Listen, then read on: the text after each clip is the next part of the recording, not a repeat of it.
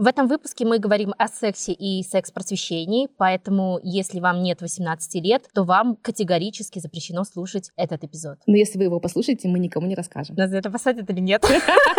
Ладно. Посмотрим, потом узнаем, сюрприз будет. Меня это сбивает, поэтому я не могу с тобой заниматься сексом. Легче вот так вот симитировать, чтобы он просто отстал и больше никогда не возвращался в твою жизнь. Либо шлюха, либо фригидная. Вот две такие грани. Если вы любите секс, феминизм — это первый шаг к хорошему сексу. Привет, меня зовут Бегаим, и я радикальная феминистка. А также я работаю координатором международных проектов. А я Наташа, я интерсекциональная феминистка, редакторка, и в эфире наш авторский подкаст «Вторая смена», подкаст, в котором мы пытаемся разобраться в себе и феминизме. И сегодня мы говорим о сексе. Наконец-то! Наконец-то долгожданная тема. Оставили самое интересное напоследок. Мы очень долго готовились к этой теме. Можно сказать, половину нашей жизни. Мы с Наташей всегда обсуждаем секс и феминизм. Вот, и мы готовы наконец-то обсудить это и с вами. Итак, окей, наверное, начнем по очереди.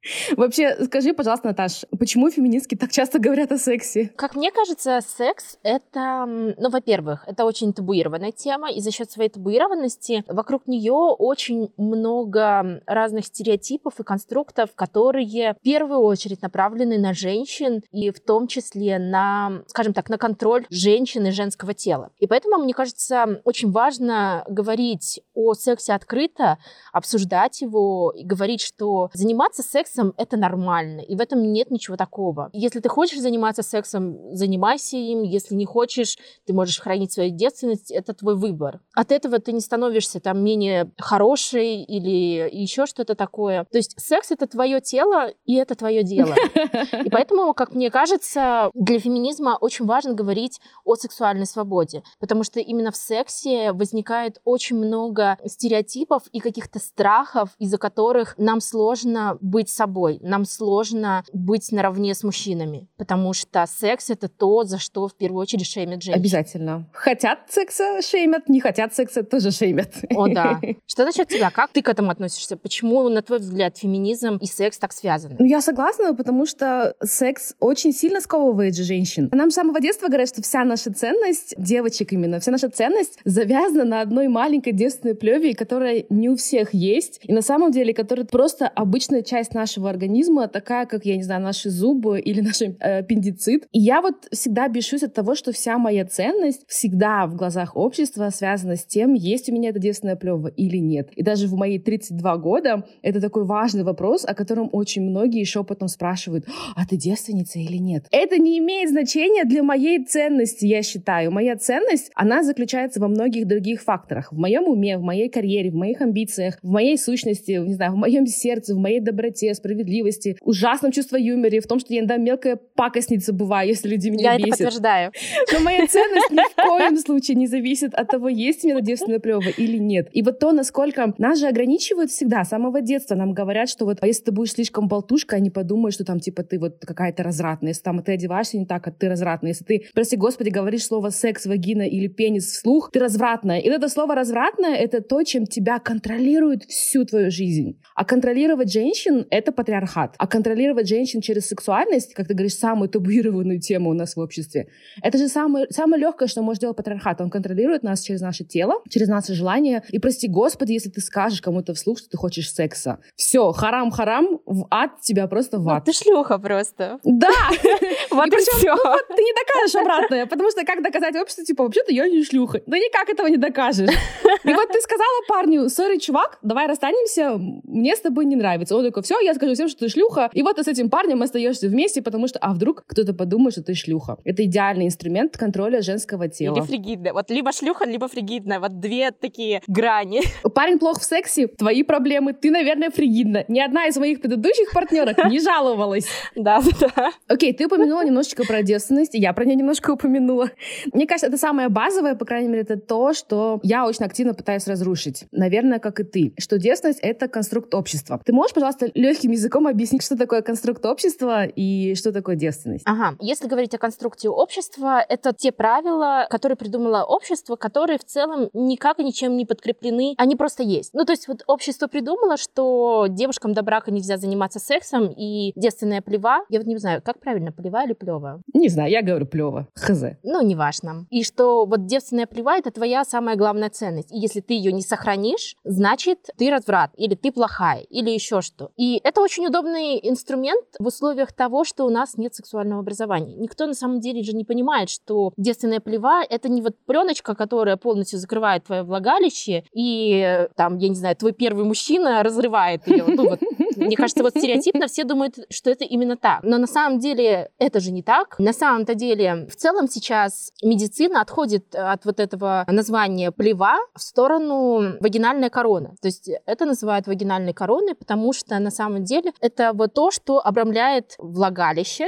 То есть это не пленка, которая закрывает. В ней есть отверстие для того, чтобы хотя бы выходила менструальная кровь. Если у тебя есть месячные, если там все окей, значит твоя пленочка не закрывает, в смысле твоя плева не закрывает как пленочка твое влагалище. Потому что если да, то это показание для того, чтобы идти к гинекологу, и это хирургическая операция, потому что ее разрезают. Так быть не должно. Просто никто же этого не понимает, и никто не объясняет, что на самом-то деле все не так, как мы считаем, и поэтому в условиях вот этого незнания вот эти правила общества, которые придуманы тоже не основываясь на каких-то биологических или физиологических факторах, они воспринимаются как что-то очень естественное. Ну что, вот так и должно быть. Вот по-другому быть не может. Вот только так. Но на самом деле даже в условиях вагинальной короны, то есть если мы говорим о вагинальной короне, никто не сможет сказать, девственница вы или нет. Потому что вагинальная корона, а, есть не у всех. Б, она, как любая часть тела, если не было каких-то травм, она просто растягивается. И гинеколог э, или еще кто-то, ну, то есть вот эти вот проверки у гинекологов на девственность, ну, это же глупость. Никакой гинеколог не может сказать, девственница вы или нет. Был ли у вас какой-то сексуальный контакт, то есть пенис-вагина или нет. Ужасно меня бесит, что, во-первых, девушек подвергают, и мне кажется, это насилие вести свою дочь к врачу-гинекологу, проверить, девственница она или нет, это насилие. Это как если бы родители говорили вам, ты наш товар, и товар должен быть закрытым, потому что вскрытый товар обмену и продаже не подлежит. И вот эта вот пленочка в нашем же разуме, это такая вот печать, которая закрывает девушку как, товар новенький. И вот если товар новенький, его можно подороже продать. На самом деле корона, как ты говоришь, растягивается. Есть случаи, когда девушки рожают детей, и эта корона только вот она, она на месте, она есть там. Сколько бы вы сексом ни занимались, даже при родах эта корона там на месте есть. И она просто растягивается. И вот, не знаю, составлять всю твою ценность от одной этой короны, это такой 19 век. Ну, то есть, почитай хоть одну книжку современную, ты поймешь, что это неправда. Тем не менее, в нашей стране люди продолжают заниматься этим. Они делают операции по восстановлению девственной плевы, что вообще, мне кажется, глупость полная. Они продолжают ходить к гинекологам, которые, и это говорят все, включая ВОЗ, ни один гинеколог, как говорит Наташа, не сможет никогда сказать сто процентов, занимались ли вы вагинальным пенетративным сексом или нет. Никто никогда не сможет это сказать точно. И те врачи, которые занимаются такими проверками, это очень, очень плохие врачи. Ну да, но опять же, почему возникает вот этот конструкт девственности? Потому что мужчинам важно быть первыми. Я сталкивалась с таким, что мужчинам важно быть первыми у своей девушки, первым сексуальным партнером. Ну это проблема мужчины и его воспитания. Да, это проблема мужчины, это проблема воспитания, но это же опять же какие-то стереотипы, которые общество накладывает в процессе этого воспитания. У меня были партнеры, которые мне говорили, что типа, как жаль, что я не был у тебя первым. И вот, вот я дура, надо было прям в тот момент бежать, ну, как бы, я просто была молодая и глупа. Вот. Но, опять же, почему так важно быть первым? Потому что, на самом деле, первый ты или там десятый, это ничего особо не меняет. Ну, это просто физиология, и в этом ничего такого нет. Ну, если только ты не фанат телегонии. Ой, это вообще отдельная тема. Да, ну, как бы, там вообще все ужас ужасный. Ну, кстати, вот возвращаясь к девственнице, опять-таки хотела подчеркнуть, что на самом деле первый половой акт, он не должен быть болезненным. Я знаю, что у нас считается, что вот первый первый раз, он должен быть болезненным. Ты должна доказать, что ты девственница, у тебя должна выйти кровь. Во-первых, кровь выходить не должна. Если у вас выходит кровь во время первого полового акта, это не очень хорошо. А во-вторых, так больно, потому что, извините меня, ваши партнеры плохо стараются. Ну, то есть или у вас недостаточно смазки, или вы недостаточно возбуждены первый раз, и они сразу пытаются там что-то пихать свое, и поэтому вам больно. Это не потому, что первый раз и так должно быть. Это потому, что у вас плохой партнер, который не знает, что делать с вами. И он там или слишком рано вставляет, мы можем так сказать, или он проникает, или он слишком рано проникает, не дождавшись, пока у вас появится смазка. Или в целом у вас мало смазки, и он не использует дополнительную смазку, что тоже большая проблема в нашем обществе. Потому что как это нет смазки, ты меня не хочешь, что ли? Очень много вещей, которые ведут к первому болезненному половому акту. И ни одна из них — это девственная плева. Но опять же, это же результат того, что у нас нет сексуального образования. Ну, конечно. Никто не понимает, во-первых, как правильно заниматься сексом. Там, не говоря уже там про лишение девственности. Дополнительная смазка — это вообще нечто там из ряда вон выходящее в умах большинства людей, потому что, типа, лубрикант, что это? Зачем это? Типа, у меня же и так есть смазка, или там, ну она же и так должна выделяться. А что, ты недостаточно меня хочешь? вот это вот мужское постоянное. Да-да-да, слюна в ага. помощи, все остальное, ну типа... Окей, на самом деле, да, лубрикант — это большая тема, мне кажется, отдельная и очень важная тема. И стоит они не так дорого, девочки и мальчики, come on. Смотря какие, на самом деле. Но не берите сразу Yes for Love, дорогой. Берите что-то подешевле. Они есть очень недорогие, очень неплохие. Ну, с лубрикантами это вообще, мне кажется, тоже отдельная тема, и там тоже есть разные виды, есть не очень качественные, то есть состав, состав важен. Ладно, наверное, мы про это сделаем отдельный выпуск, да. По поводу того, что некоторые парни хотят быть первыми у девушек, мне очень нравится такая аналогия. Во-первых, вот это сравнение нас с машинами, с замками, к которым подходят все ключи, это ужасные сравнения. Пожалуйста, давайте не забывать очень-очень важный факт, что женщины — люди. Я знаю, хочется забыть этот факт всегда и сравнить нас с машиной БУ или там с э, замком, к которому подходит несколько ключей. Во-первых, давайте вспомним, что женщины — люди. И давайте этой аналогией играть. Женщины — люди. И вот как в спорте. Если ты хочешь быть хорошим спортсменом, ты играешь против разных уровней спортсменов спортсменов. И играя против другого спортсмена высокого уровня, так ты подтягиваешь себя и становишься лучше и лучше. И понятно, почему некоторые мужчины не хотят э, играть на поле, на котором играли другие мужчины. И это поле — это не женщина, имеется в виду это поле — это секс. Понятно, что некоторые мужчины понимают, что они очень плохие в постели, и если они у вас первые, вы об этом не узнаете, что они плохие. Вы будете думать, ага, так и должно быть. Потому что если он у вас не первый, а первый был хороший, вы это поймете, и он это поймет. Он понял, что вы поймете, что он плохой. И мне кажется, поэтому по крайней мере, по моему мнению, мужчины любят быть первыми, потому что никто не скажет им, что они плохие, потому что девушка же не знает, как должно быть хорошо. Вот, тогда вопрос. Смотри, если им никто не скажет, что они плохие, как они понимают, что они на самом деле плохие любовники? Потому что, вот, как мне кажется, 90% мужчин, никто из них не считает, что я плохой любовник. Поэтому мне надо найти какую-нибудь неопытную, чтобы она не поняла, что я плохой любовник. На самом деле они так не считают. На самом деле они считают, что они-то прекрасные любовники. Все, вся проблема в женщинах. Это просто она фригидная. Так они же знают, подсознательно они знают, что они плохие. Они могут говорить вслух, что они хорошие. Они могут выпендриваться перед своими друзьями хорошие. Они могут себе врать и даже немножечко верить. Но мне кажется, подсознательно они знают, что они плохие в постели. И они знают, что девушки не получают удовольствие от этого секса. Проблема в том, что девушки сами порой не знают, что такое удовольствие в сексе. И они сами даже не могут знать, получили они это удовольствие или нет. Девушки мастурбируют. Ну, кстати, да, сто процентов. Хороший инструмент для того, чтобы понять, что вам нравится, как вам нравится. Вообще идеально. Мастурбировать — это нормально. Всем. Мальчикам тоже. Ну, то есть Дюба, то, что мастурбировал, это нормально. Да, и если это согласие было партнерки, то и снимать себя, отправлять видео, это же нормально. Но имейте в виду, что, конечно, интернет-безопасность, и вот это все никто не отменял. Но надо же помнить, что, это моя любимая цифра, 75-80% женщин, по примерным данным, кончают только от клиторальной внешней стимуляции и не качают от пенетративного вагинального секса. И это цифра, которой ни один мужчина в моей жизни не верил. Они все говорили, не может быть, потому что, мне кажется, у себя в голове в этот момент они считали, посчитали, сколько примерно по статистике женщин с ними на самом деле не кончали. И сколько раз они делали вид, что кончают. Потому что до 80% девушек не испытывают оргазм от вагинального секса. Только от клиторальной внешней стимуляции. Дорогие мужчины, клитор найти очень легко. Погуглите, почитайте книжки, биологию, спросите у своего партнера. Клитор найти очень легко. Пожалуйста. Вот это вот ваше всунул, засунул, вытащил, оно не приносит удовольствия 80% ваших партнеров.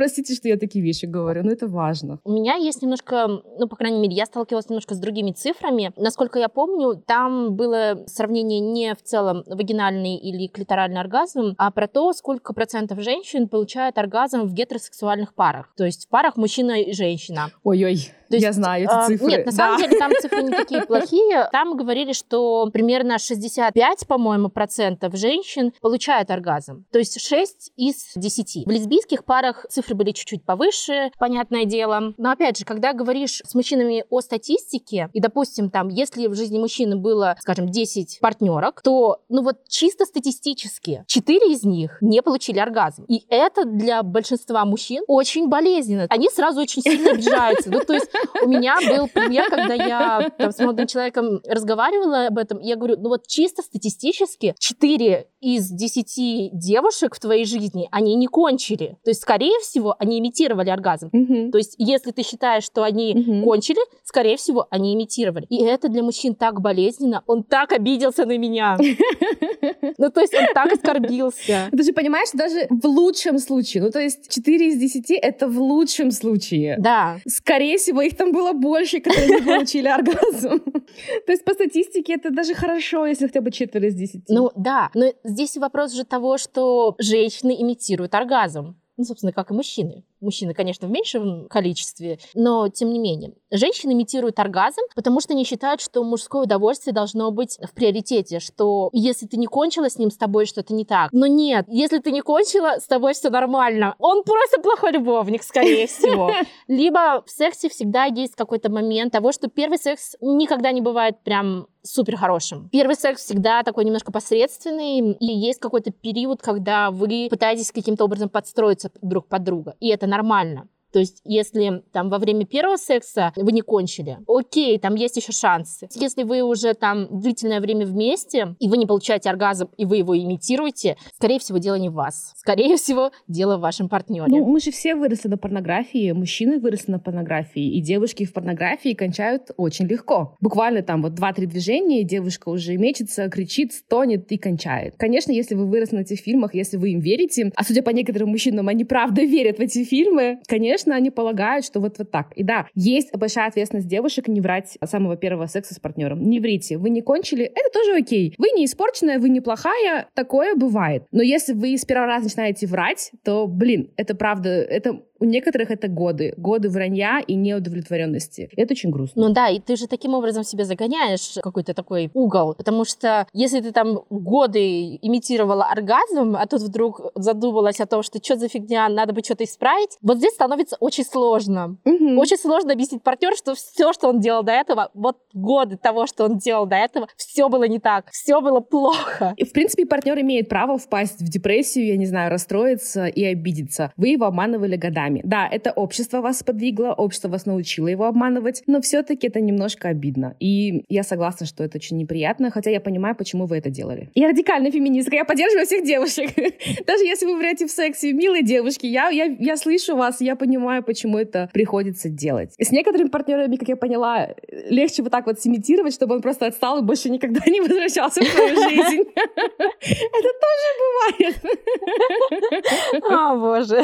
Конечно, обидно будет будут следующие партнерки, потому что если все предыдущие его партнеры врали, будет такое, что он вам скажет, я же, другие же кончали, это ты неправильная, значит. Вы все правильные. Кончаете ли вы от пенетративного секса или от внешней клиторальной стимуляции, или, возможно, от сочетания этих двух вещей. Ваш оргазм — это ваш оргазм. Все мы абсолютно разные. И все мы кончаем от абсолютно разных вещей. И это нормально, если вы, как говорит Наташа, подстраиваетесь под своего партнера, меняете какие-то вещи. Все мы любим, любим разные вещи в сексе, и это нормально их узнавать, их искать. Мы не универсальны. Вот здесь же момент коммуникации плюс вступает, потому что секс — это вот как раз та сфера, где коммуникации, как мне кажется, вот прям по минимуму. Угу. Ну, то есть, если в отношениях мы еще как-то коммуницируем, чтобы выстроить их, то в сексе нам кажется, что все должно быть очень естественно. Вот вы там поцеловались, вспыхнула страсть, вот вы уже там в постели, и все прекрасно у вас. На самом деле же это не так, то есть вот тот факт того, что все мы разные, и всем нам нравится очень разная стимуляция, очень разных частей тела, там кто-то может кочить от э, поглаживания пятки, ну или еще что-то, да, кому-то нужно что-то еще. То есть вот здесь вот момент того, что вы должны разговаривать со своим партнером, чтобы понимать, а что нравится вам, а что нравится ему, и как вам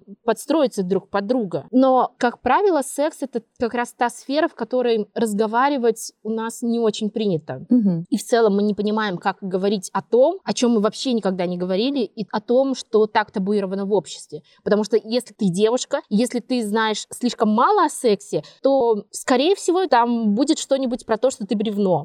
Если ты знаешь слишком много про секс, скорее всего, ты шлюха. И вот здесь вот такие две крайности, когда, ну вот прям очень сложно между ними варьироваться. У тебя получается разговаривать с партнерами о сексе? Ну, на самом деле, ты знаешь мой характер, я очень люблю говорить про секс.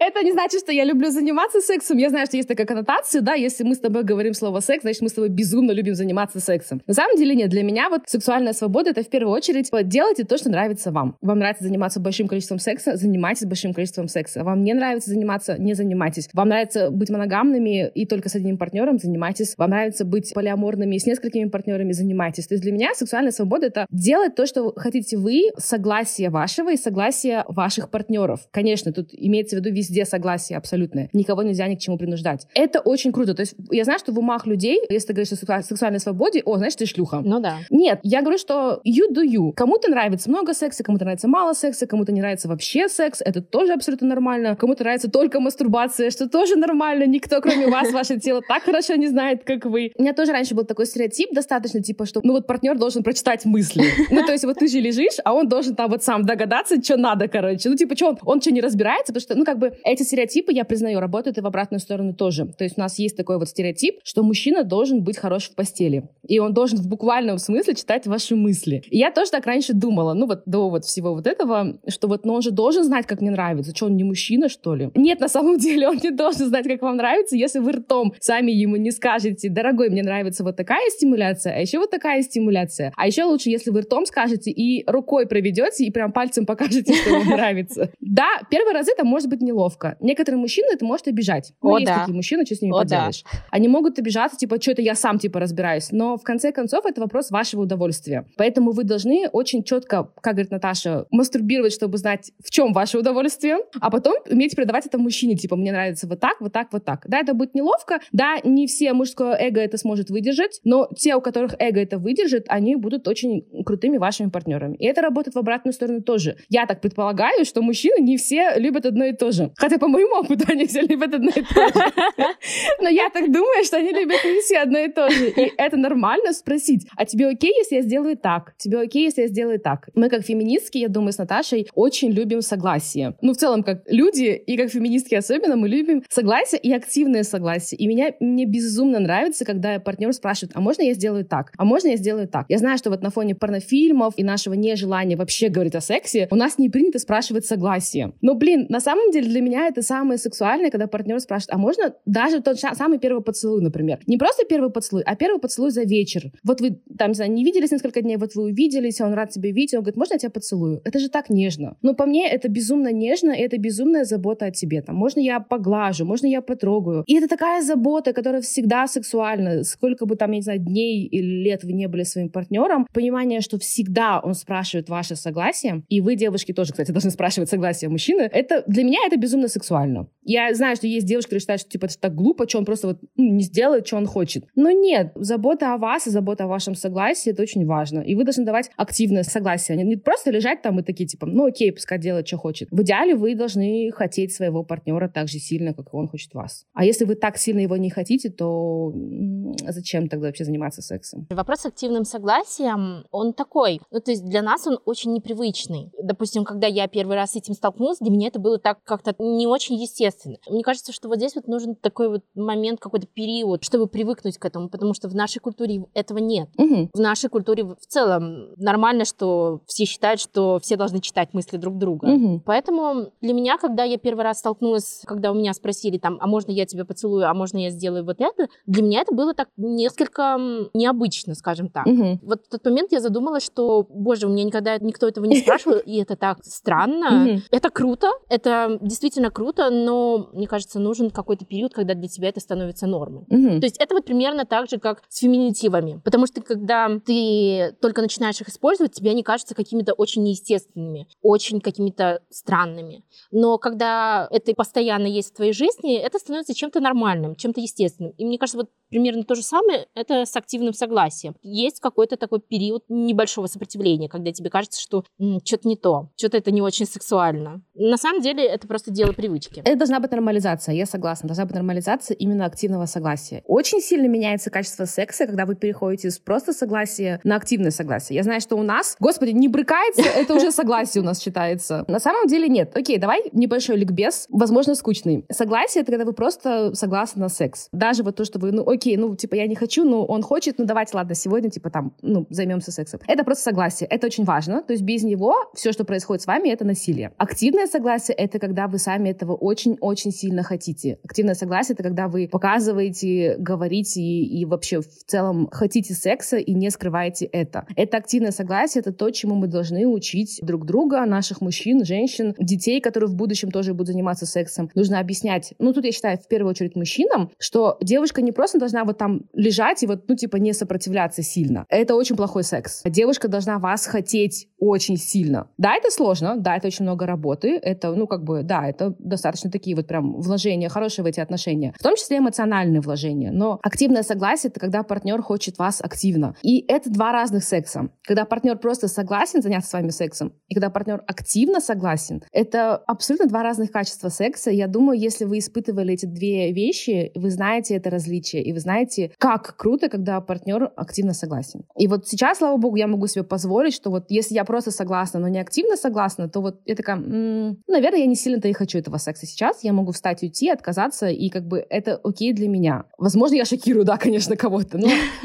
Активное согласие, блин, это, это очень важно. Особенно если это какие-то новые отношения. Понятно, что потом, когда вы будете очень долго друг с другом, там уже нужно будет о многом договариваться и очень много приходить к компромиссам. Но в целом а, активное согласие — это то, что вы должны искать в партнере. И в мужчине, и в женщине. Но опять же, для тебя легко в любой момент сказать, нет, сори, я не хочу сейчас секса, я, пожалуй, пойду. Но это Кыргызстан, и для большинства девушек это не то, что они могут сделать. Мгм. Для тебя это окей, в том числе и потому, что ты не ищешь серьезных отношений. Я могу об этом, да, сказать? Оказалось вчера с психологиней, что этот вопрос не закрыт еще. Мы к нему вчера вернулись опять. Э, В любом случае, ты же позиционируешь себя партнерами, что в целом ты от них там не ждешь, что они наденут тебе колечко на палец, что там ты с ним заведешь там кучу детишек и все остальное. Ты себя ставишь в условия, когда ты можешь это сделать, можешь в любой момент встать и уйти. Мгм. Для большинства девушек это не так, потому что для большинства тот момент секса это уже претензия на что-то большее, что я с тобой занимаюсь сексом, потому что там я рассчитываю на какие-то серьезные отношения. И вот здесь вот момент активного согласия немножко смещается, потому что а если я не займусь с тобой сексом, он меня, ну вернее с ним сексом, он меня бросит и найдет себе ту, которая будет согласна в любой день, в любой момент, в любой там час. А согласие ли это на самом деле? Если это под таким давлением, даже внутренним давлением, согласие ли это? Понятно, что это не согласие, но это вот те условия, в которых живут большинство девушек в Кыргызстане. Потому что там же не вопрос того, хочу я или не хочу, вопрос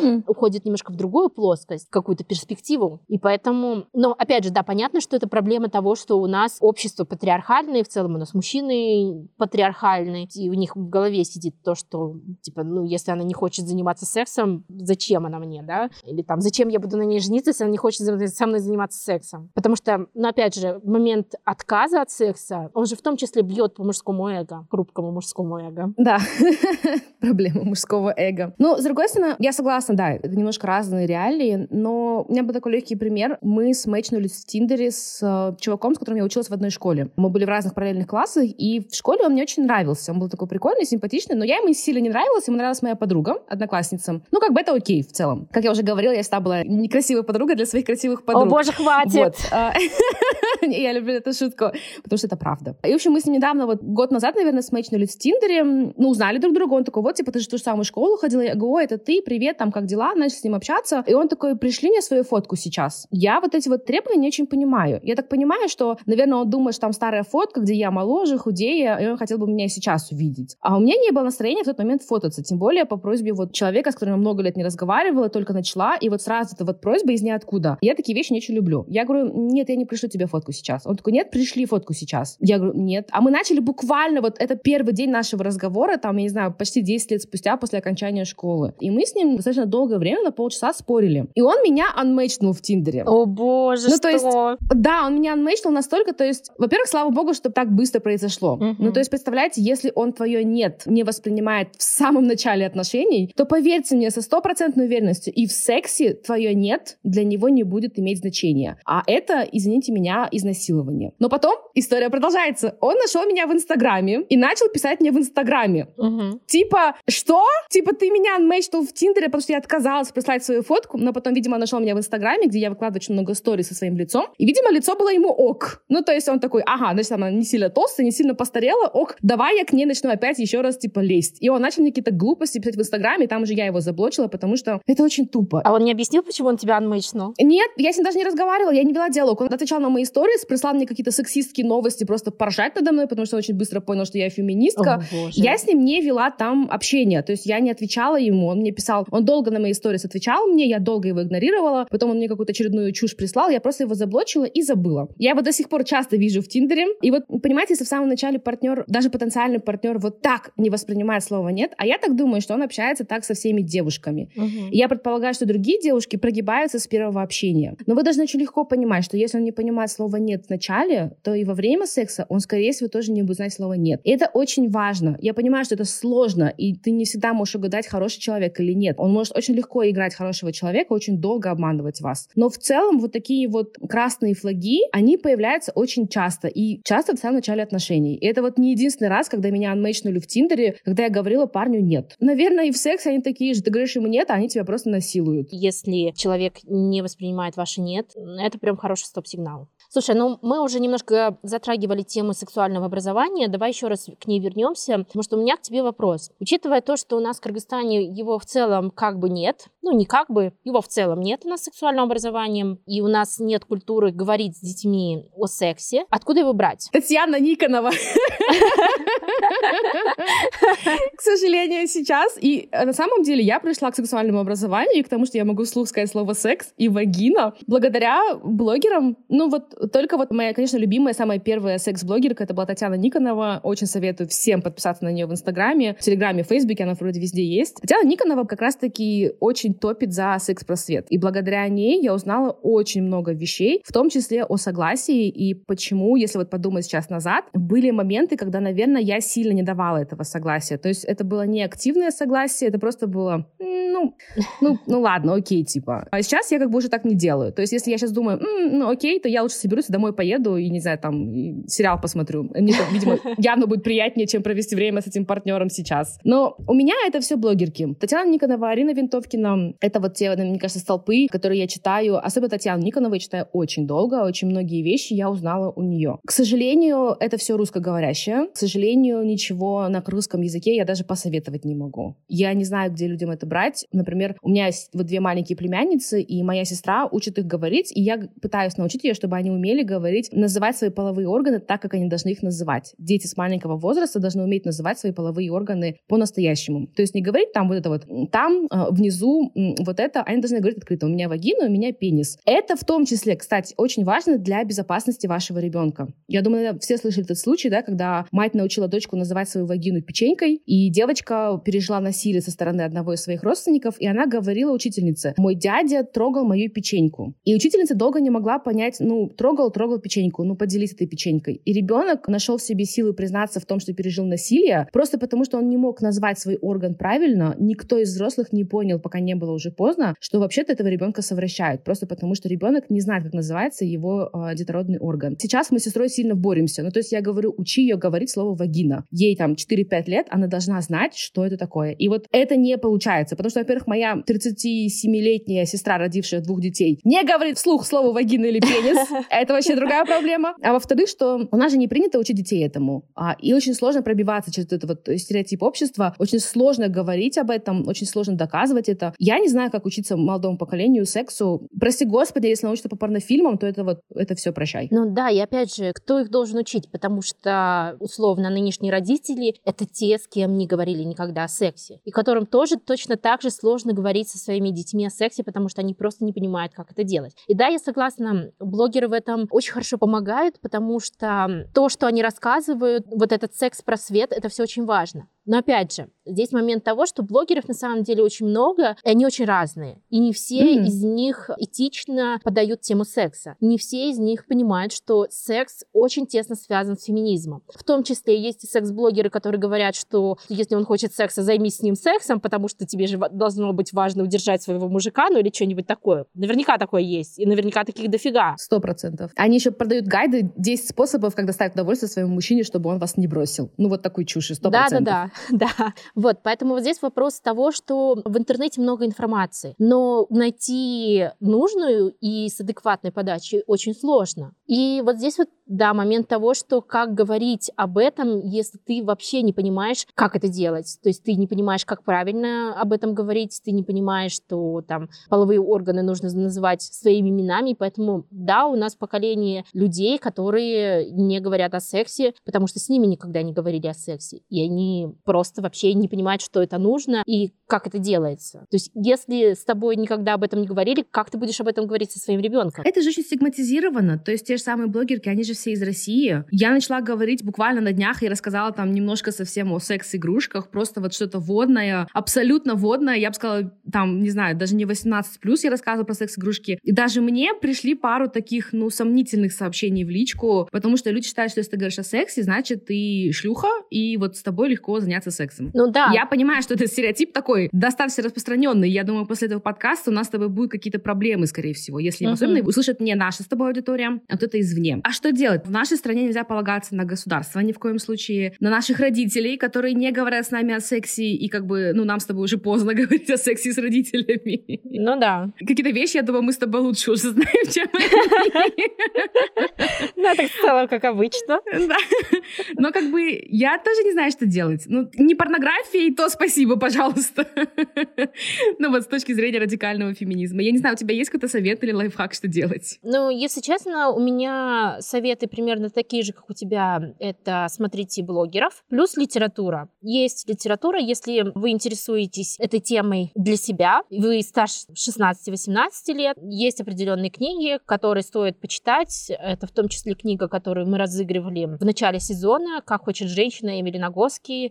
То есть это в целом ну, такая одна из базовых книг. Есть еще ряд книг для подростков. Если у вас есть дети и вы задумываетесь о сексуальном образовании для них, то опять же есть литература для определенного возраста. То есть для каждого возраста есть книги, Допустим, я еще советую почитать среди блогеров Юлю Ермоленко. Это секс-коуч из э, Украины. Она как раз работает с детьми и подростками, то есть она читает для них лекции по сексуальному образованию. И у нее очень много информации о том, с какого возраста начинать разговаривать с детьми о сексе, о половых органах и так далее. Есть список книг, то есть я прям очень советую. У нас еще есть а, АРЗ-клиника, это Альянс по репродуктивному здоровью, куда мы с Наташей как раз таки ходим. У АРЗ-клиники есть также твоя организация АРЗ, у которой есть волонтеры, которые могут, если вам это интересно, вы можете позвать их в свою школу, в университет. Понятно, что это очень сложный разговор. Или вы можете пойти волонтером в АРЗ. В АРЗ обучают достаточно базовому сексуальному образованию. Вам там покажут и прототип вагины, прототип члена, расскажут, как надевать презерватив. В целом идите к ним волонтерами, вы получите очень полезную информацию, и вы сможете тоже сами, если вам эта тема интересна, вы можете стать их волонтером, ездить тоже по школам и рассказывать про сексуальное образование. Я думаю, что нам нужно с тобой к этому выпуску в описании добавить ссылочки на блогеров и дать какой-то список базовых книг. Я думаю, что это будет полезно. Хорошо, давай сделаем в описании и в наших соцсетях. Я думаю, всем это интересно, и всем захочется это услышать. Я думаю, мы с радостью это напишем. Потому что эта тема, как вы поняли, мы с Наташей очень любим говорить. Не потому, что мы любим заниматься сексом. Во-первых, да, мы очень хорошо относимся к сексу с Наташей, очень позитивно. Но потому что, опять-таки, секс и сексуальная свобода, она напрямую связана с феминизмом. Я думаю, поэтому очень многие патриархальные, глубоко сидящие в своих ямах мужчины так боятся феминизма. И это сексуальная свобода. Потому что если, прости господи, у вас будет выбор выбирать своих партнеров, они же все останутся без партнеров. Ну, потому что кто их будет выбирать? Потому что они ничего не умеют и ничего не знают, и не хотят, самое главное. Окей, если вы ничего не знаете, ничего не умеете, этому можно научиться. Хорошая коммуникация, отзывчивая партнерка, и вы многому научитесь. Но если вы отказываетесь этому учиться, если вы хотите оставаться как в прошлом веке, заниматься сексом в темноте под одеялом две минуты в одной позиции, не касаясь клитора женщины, да, вы останетесь в прошлом веке. я понимаю, почему феминизм кажется вашим врагом. На самом деле, если вы любите секс, феминизм — это первый шаг к хорошему сексу. Потому что феминизм учит женщин, во-первых, получать удовольствие самим. Для меня удовольствие партнера — это очень важно для тебя самого, потому что, блин, это так круто, когда твой партнер получает удовольствие. Я понимаю, что мужчины в целом воспитаны так, что, типа, ну, главное его удовольствие. Некоторые мужчины, не все. Но феминизм ведет к тому, что женщина знает свое тело, потому что они занимаются мастурбацией, касаются своего тела, они понимают, что им нравится, они могут получать удовольствие в сексе. Для меня это самое прекрасное. Когда вы с партнером оба получаете удовольствие, когда вы поговорили об этом, когда вы спросили согласие друг друга. Я понимаю, почему такое может пугать мужчин и некоторых женщин потому что это страшно. Нас этому не учили. Открою вам секрет, нас, Наташа, тоже этому не учили. Это очень много неловких разговоров, это очень много разбитых отношений. На самом деле, если партнер отказывается с вами разговаривать, отказывается учиться вашему телу, доставлять вашему телу удовольствие, нужен ли вам такой партнер? Хороший вопрос. У меня, кстати, был кейс с одним из партнеров, когда во время процесса я им говорила, подсказывала, как мне больше нравится, и просто в конце он мне сказал, можешь, пожалуйста, так не делать? Меня это сбивает, поэтому поэтому я не могу с тобой заниматься сексом. Я думаю, да, отлично, ты молодец. Ужасно. Ужас. Кошмар. Это было очень забавно. Господи, да. ужас. Но секс был ужасный, да. Ну, конечно. Он же не умеет читать твои мысли. Ну да. Наверное, ты его отвлекала бы от процесса, даже если бы он умел. Но это же поколение воспитано на порнографии. Почему в том числе я тоже выступаю против порнографии, потому что они думают, что они вот это вот все посмотрели. Женщин стыдят за то, как выглядят их вагины. Женщин, ну, их вульвы. Нас за это даже стыдят, я не знаю. Там нас уже... Господи, за что только нас не стыдят? Я уже так устала понимать, за что мне должно быть стыдно быть перед обществом. Но вот это вот все порнография и неумение умение разговаривать друг с другом сильно влияет на наше удовольствие. А жизнь так слишком коротка, чтобы вы не получали удовольствие хотя бы от секса. Это бесплатно, ребята. Да, если нужен лубрикант, это не так бесплатно, конечно. Но в целом это бесплатно, ребят. Вы только там, не знаю, разговариваете друг с другом, коммуницируете. Тема на самом деле очень большая, поэтому мы эту тему, я сделаю небольшой тизер, мы эту тему оставим на второй сезон, и в начале второго сезона мы поговорим о ней чуть более подробно в целых трех эпизодах. Да, у нас есть три примерно темы, которые мы хотим раскрыть по отдельности. Если у вас есть какие-то вопросы, идеи, то обязательно пишите. Мы не эксперты. Но мы все расскажем. Да. Следите за анонсами и новостями в нашем телеграм-канале и инстаграме. Ссылки есть в описании. Если вы хотите стать частью нашего подкаста и поделиться своей историей или предложить свою тему, то присылайте нам голосовые сообщения. Слушать нас можно в Apple, Google подкасте. Не забывайте ставить нам оценки и оставлять комментарии. Пока! Пока!